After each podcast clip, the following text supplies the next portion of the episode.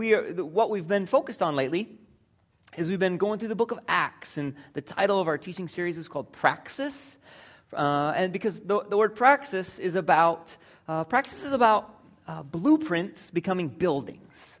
Praxis is about sheet music becoming a symphony. It's about things being enacted, built. And so we've been looking at the book of Acts and, and talking about what does it mean to live out the way of Jesus, to implement what Jesus has achieved in Bellingham in the 21st century, and looking at the early uh, followers of Jesus for hints and clues and ideas on, on how to do that. So we're going to continue with that this morning. Uh,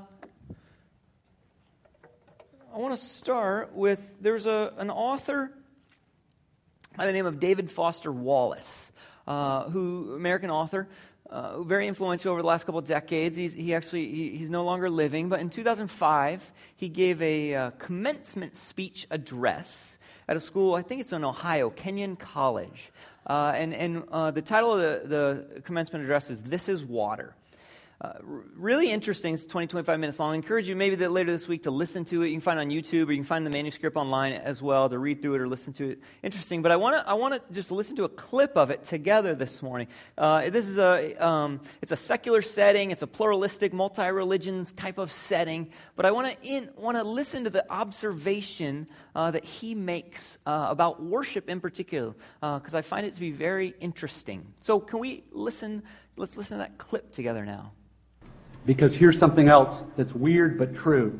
In the day to day trenches of adult life, there is actually no such thing as atheism. There is no such thing as not worshiping. Everybody worships. The only choice we get is what to worship. And a compelling reason for maybe choosing some sort of God or spiritual type thing to worship, be it JC or Allah, be it Yahweh or the Wiccan mother goddess or the Four Noble Truths or some inviolable set of ethical principles, is that pretty much anything else you worship will eat you alive. If you worship money and things, if they are where you tap real meaning in life, then you will never have enough. Never feel you have enough. It's the truth. Worship your own body and beauty and sexual allure, and you will always feel ugly. And when time and age start showing, you will die a million deaths before they finally plant you. On one level, we all know this stuff already. It's been codified as myths, proverbs, cliches, epigrams, parables, the skeleton of every great story. The whole trick is keeping the truth up front in daily consciousness. Worship power, you will end up feeling weak and afraid and you will need ever more power over others to numb you to your own fear. Worship your intellect, being seen as smart, you will end up feeling stupid, a fraud, always on the verge of being found out. Look, the insidious thing about these forms of worship is not that they're evil or sinful. It is that they are unconscious. They are default settings. They're the kind of worship you just gradually slip into day after day getting more and more selective about what you see and how you measure value without ever being fully aware that that's what you're doing. He starts off and he says, Everybody worships. Everybody worships. To be human is to be a, a, a being that worships. That's, uh, that's naturally how we are. And, and here it's this secular, it's this kind of multi religious, pluralistic setting, and yet in the midst of it, it's this recognition of some very profoundly true things. Uh, one, that everyone worships something.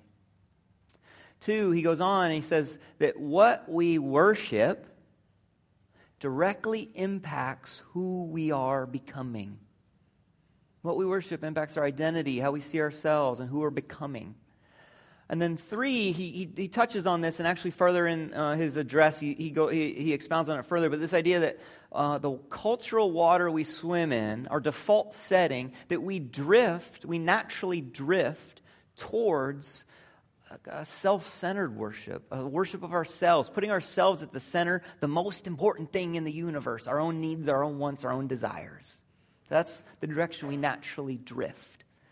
Everybody worships. It shapes who we are, and we tend to drift towards worshiping ourselves, being ourselves at the center of the universe. These are, these are, these are true things he's observing. And, uh, and I, yeah, it's, and it, it's interesting because have you ever, have you ever met, have you ever met someone who is deeply and profoundly self centered? who, who they really worship themselves and their own wants and their own needs and their own desires, who's drifted all the way that direction. They worship themselves as the most important thing in the universe. And when, you, when you're around a person like that, do you tend to think, here it is potential of human life unlocked? This is who we are meant to become. Like the, all of us, yes, this is the direction. No. Or do you tend to be very turned off, almost repulsed by this? This, the, our, the, the waters we swim in, it drifts that, it drifts us towards worship ourselves, and yet um, that's not who we're meant to become. Central to the Christian faith is the idea that, that uh, the God of the living God of the universe, the God we are meant to worship, is uh, He is self giving love. That Father, Son, Spirit, and a, a, a community of self giving love. And, and it's concretely demonstrated in the life, death, and resurrection of Jesus, where the Son of God would lay down his life. He would suffer. He would take on evil and suffering and even death upon himself to rescue others, even rescue his enemies. This, this God of self giving love is who we are meant to worship and whose image we're meant to be shaped into. And when we worship Him, we become more like Him. We are actually becoming more like we, who we are designed to be. And so, uh, the early Jesus movement, the early church, the early people following Jesus together, they, uh, they found themselves, they recognized that, the, the, the, that there's this natural default, this drift towards worship of self, um, pushing away from worship the self giving. Uh, the, the, God of self giving love. And so they had to learn to swim upstream. How do, they had to work out how do we swim upstream against this drift to worship the true God of the universe? Because have you ever, I mean, have you ever felt that? Have you ever felt that uh, our, your life, the world we're in, that it pulls you, it tugs you at times to be someone you don't desire to be? Have you ever felt that drift that it's, it's gently pulling you just to put yourself again at the center of the universe? To worship yourself, that your needs, wants, and desires are the most important thing in all of reality. Have you ever felt that drift? And the early Jesus movement, they said, How do we swim against that? And part of that was how do they worship? Because what we worship shapes who we're becoming. So I want to look this morning at how, that, how the early Jesus movement did this, how they swam upstream together. We're going to look. Uh, we're going to look in the same passage we've looked at the last few weeks in Acts chapter 2. So, uh, if you want to follow along in your Bible, I invite you to turn there now. Uh, Acts is way to the right in the New Testament. It's after the book of John, it's before the book of Romans. And just to remind us where we're picking up in the story, Jesus, as uh, he's been executed, he's risen from the dead, and he's gone to the center of reality. He's ascended to heaven. And, uh, and now, and it's just two months. It's, it's something like two months after um, his crucifixion and resurrection. And so we're at the very earliest ground level of the Jesus movement. They're just starting to work out what does it mean to live the way of Jesus and, and to uh, work this out together. And uh, we're going we're gonna observe how they did that. So let's, let's read together Acts 2, beginning in verse 42. They devoted themselves to the apostles' teaching and to fellowship, to the breaking of bread and to prayer. Everyone was filled with awe at the many wonders and signs performed by the apostles. All the believers were together and had everything in common. They sold property and possessions to give to anyone who had need. Every day they continued to meet together in the temple courts. They broke bread in their homes and ate together with glad and sincere hearts, praising God and enjoying the favor of all the people. And the Lord added to their number daily those who are being saved. Today, the, idea that I want us to focus in on together, this idea of worship, this, this, uh, this early Jesus movement, the way they swam upstream against the drift towards worship of self, the way they did that is they regularly and actively engaged in the worship of God uh, the, the God of their people, the worship of God, and his son Jesus, uh, their king. They regularly and actively engaged in worship of God and his son Jesus, their king. And they, uh, they, they aligned, they pointed their hearts and minds towards this center together over and over and over again. They regularly did that. Now, uh, maybe you hear me say that. I, I, you know, you hear me say, well, they regularly worshiped, and you think, well, okay, it, that's interesting. That doesn't actually even say the word worship in there. What do you, what do you mean when, when, when, when you say they're regularly worshiping? And so I want to make a few observations in the text to talk about this is, this is how I see them worshiping uh, in, this, in this text. So there's a, there's a few things. So, first of all, they were regularly, twice it mentions them breaking bread together breaking of bread. And so, this breaking of bread, it would have been a meal that they had in someone's home. Uh, there would have been part of the meal would have been thanking God for providing for them, but also a key part of the meal would have been what we call today the Lord's Supper, a communion or a Eucharist, where they take bread and break it and take a cup and drink from it to remember, to celebrate, uh, to worship uh, for how Jesus uh, gave his life to rescue them from sin and death and evil. And so, that worshiping Jesus, recentering again on Jesus, breaking of bread. That was a regular part uh, of their life together. Breaking of bread, and then also says they're devoted to the prayers. Uh, it, it, I think in our translation, what we read today, it just says devoted to prayer, but in the Greek, it's, there's a definite article. The prayers. They're devoted to the prayers. And so that was most like, I mean, it probably included just regular prayer life together, but also specifically the prayers. In first century um, Israel, uh, the Jewish people, they had the regular twice a day, they would gather together and pray the Psalms. And so it's probably related to that. They're devoted this gathering and praying scripture together on a regular basis, worshiping God through prayer. Uh, they, uh, it says that, that it was um, so that they had these actions, these prayers together. It included their emotional life as well. Uh, when we read through there, it says everyone was filled with awe. Uh, the awe is mystery. It's a, it's a sense of mystery, a sense of fear, a sense of um, wonder um, at who God is. They're filled with awe, and it also says they're filled with gladness or joy, the sense of thankfulness for God's, their, God's closeness and love of them. So it included their emotional life, included uh, large group gatherings. It says they gathered in the temple courts, and so this would have been in the temple courts. You could have gathered hundreds and thousands of people. The entire Jesus movement could have all been gathered in a large group for hearing teaching and worshiping together and praying together. And then it also says they gathered in small groups. They gathered in people's homes for this, this sharing, this breaking of bread and praying together and worshiping. So they, they worship in small groups and, um, and large groups. And so this, this worshiping, this, this active engagement in worship, it, it, involved action. It involved words. It involved singing. Oh, yeah, it says praising God in there as well. That's right. So this that would have been in conversation or even songs together. So it would involve singing and talking and actions. It would involve their emotional life, their whole being. It would have been in big groups and small groups. That the active, regular, that, that to, over and over again, they regularly, actively engage, centering their minds and hearts on God and His Son, their King, Jesus, has shaped who they were together. Worship.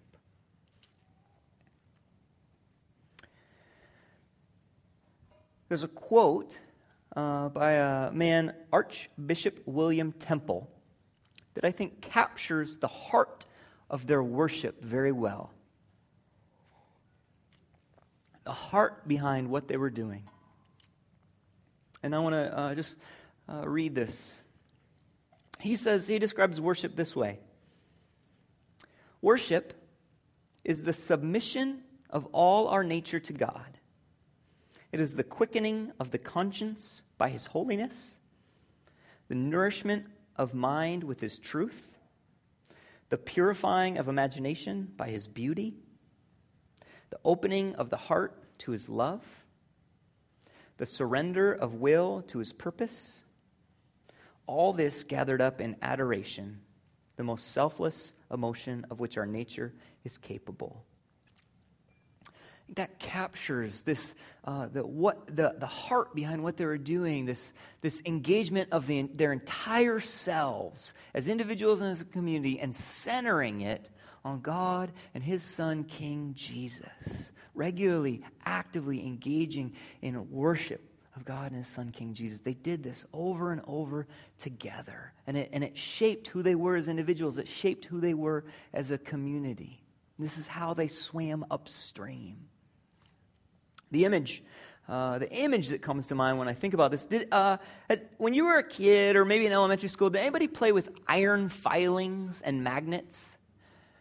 Is that is just fun. It's good fun. Uh, but you know, you, you, iron filings, you know, the little shavings when you, you put it down on a surface, they're just kind of chaotically everywhere, right?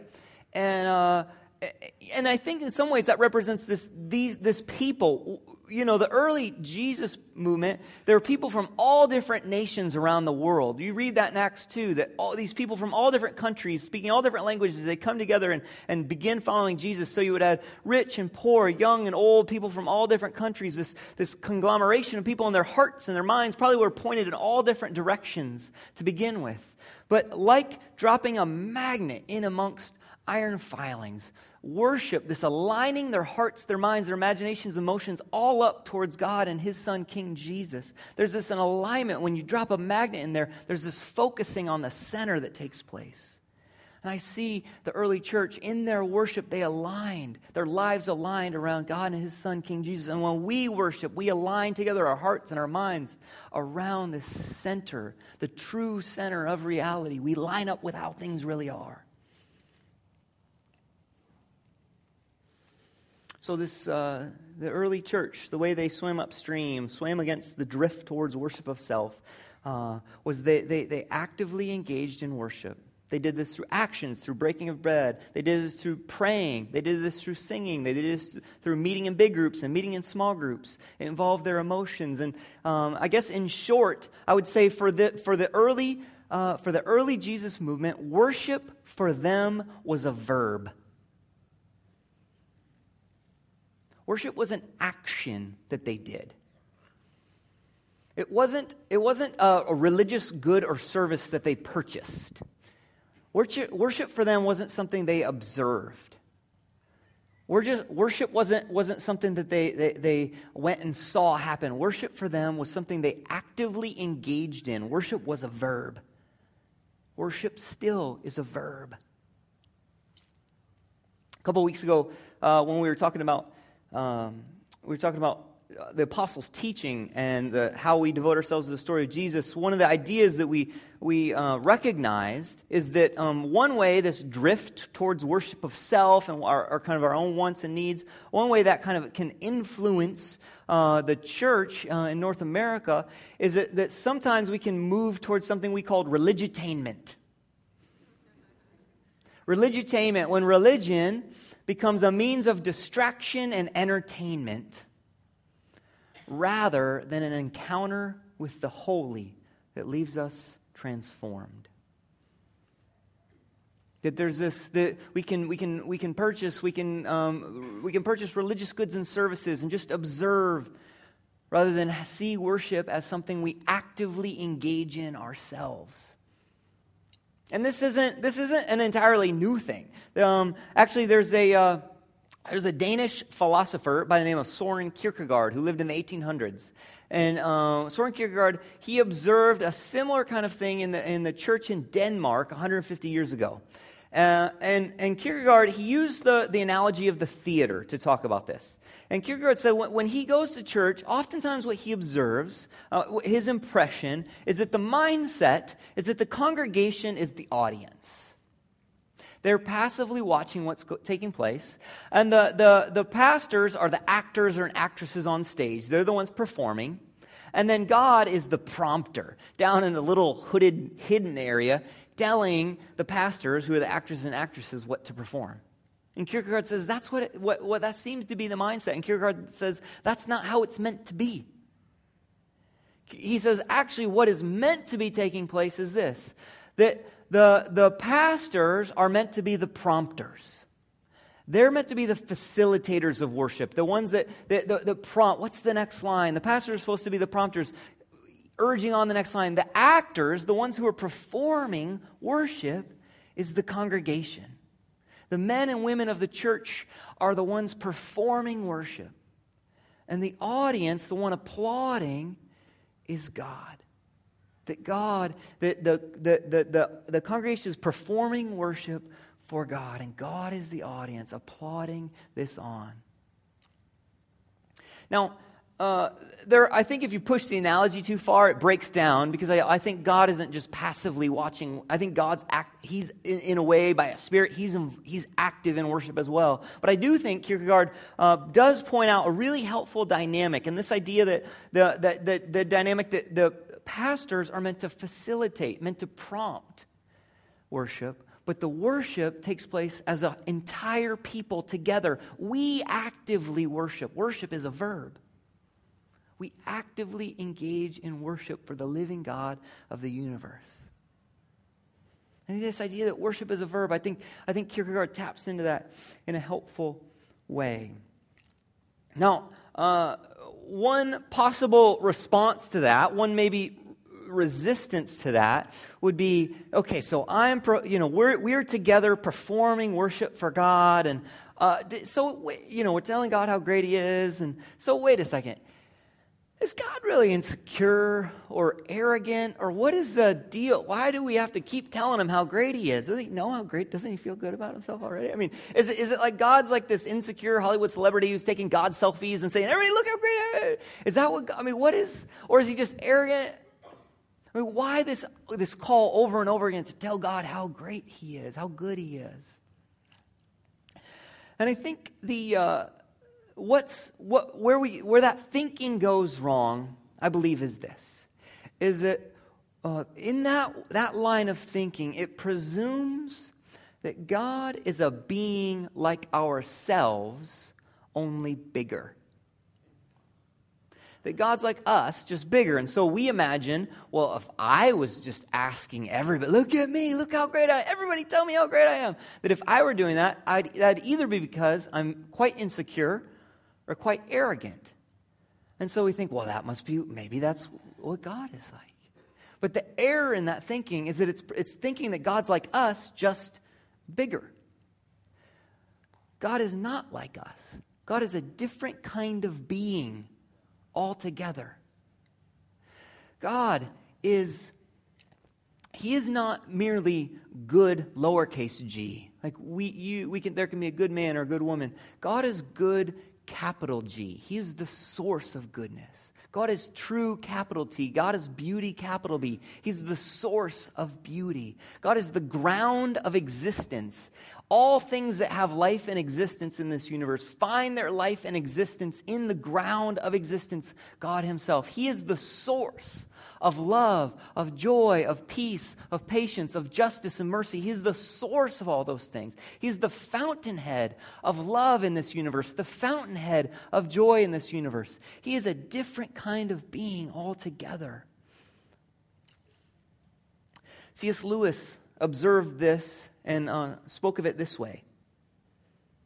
He said, God cannot give us happiness and peace apart from himself because it is not there. There is no such thing. The ultimate reality and the final analysis, the source of joy, of happiness, of peace, of love, the source of that all comes back to the fountainhead of life God, Father, Son, Spirit. And so anytime we taste happiness or joy or peace or love, that, that that can trace its way back to the source of it, God. And so when God, when God invites us to worship, he invites us to the fountainhead of life, of joy, of love, this God of self giving love. In fact, the most, if you are a being who is the source of all goodness in the universe, if you're a being who's the source of joy, the source of beauty, the most caring, generous, unselfish thing you could do is invite people to come and experience. Come and drink. Come and taste. And this is who God is. That even worship itself is a gift to us. The invitation to worship is a gift to experience the source of goodness and love. And we, we see this character of God, we see it made concrete in the historical life, death, and resurrection of Jesus, in the compassion of Jesus, in the death of Jesus, where he would take on pain and death and suffering and even all himself so that we could find forgiveness and life, that he, he would die to rescue even his enemies. We see God's self giving love made concrete in history. And so the, the invitation to worship is a gift to us. It's an invitation to be called away from worship of self. Worship of self is we get trapped in our own tiny skull sized kingdoms. It's an invitation to be free from that It's an invitation to be free from the self centered, I'm the most important thing in the universe that distorts and twists our humanity and makes us into men and women we're never meant to be. It's an invitation away from that. It's an invitation to come to the fountain of life, the God of self giving love, the God of compassion and justice, to come and make Him the center of our lives, to make Him the center of our community, to focus our hearts and minds on Him, and to be shaped into His image and more and more become the men and women we're meant to be. It's a gift. Even in the invitation to worship, we see the goodness of the living God. What I'd like to do now, uh, we're going we're gonna continue in our worship, but we're going we're gonna transition and, and practice this together. And so, what I'd like to do now is I'm going to uh, I'm to put a question for us to reflect on on the screen uh, above. This is me as prompter. And uh, so, this is the question What aspect of God's character, or uh, what aspect of God's character, or what aspect of how Jesus rescued us in history, what aspect of that do you feel compelled to worship Him for today? To honor him for today. So, what I like to do, a lot of us, uh, a couple weeks ago, we gave out notebooks to take notes for the sermons in. I know a lot of people have those. And so, I uh, invite you, if you want, to, to journal on that, write prayers on that in response to that question. We're going to, the band's going to come back up and just jam for a little bit and give you time to reflect on that. If you don't have a notebook eh, to take notes in on Sunday mornings and you would like one, um, there, there are more notebooks. It's just it's a gift to you in back by the windows over there. So in a second, feel free to pop up and go grab one if you want. Um, but also, if you just want to if you just want to um, pray and reflect to yourself, that is uh, that is fine as well. So, going to give you a chance to write on that, write write your thoughts, your prayers on that, and then uh, we're going to sing together. And then in a little bit, you're going to I'm going to invite a few of you, if you would like, to share uh, the prayers, uh, the thoughts that you wrote. So that'll be an option uh, yeah, let me, let me pray together, and then I'll give you a chance to reflect on this question. Father, Son, Spirit, uh, I recognize that often my vision of you gets cloudy. Uh, in my mind, in my imagination, in my emotions, I forget uh, who you are. I forget your goodness and your beauty, your love uh, for people in this world. I would ask, uh, Spirit, would you shake, would you shake that dust off this morning for this church family? Would you give us a renewed vision of what's most real, you and your character? Would you capture our minds and our hearts again? Um, we need your help even in this. So, Spirit, we open ourselves up to you now.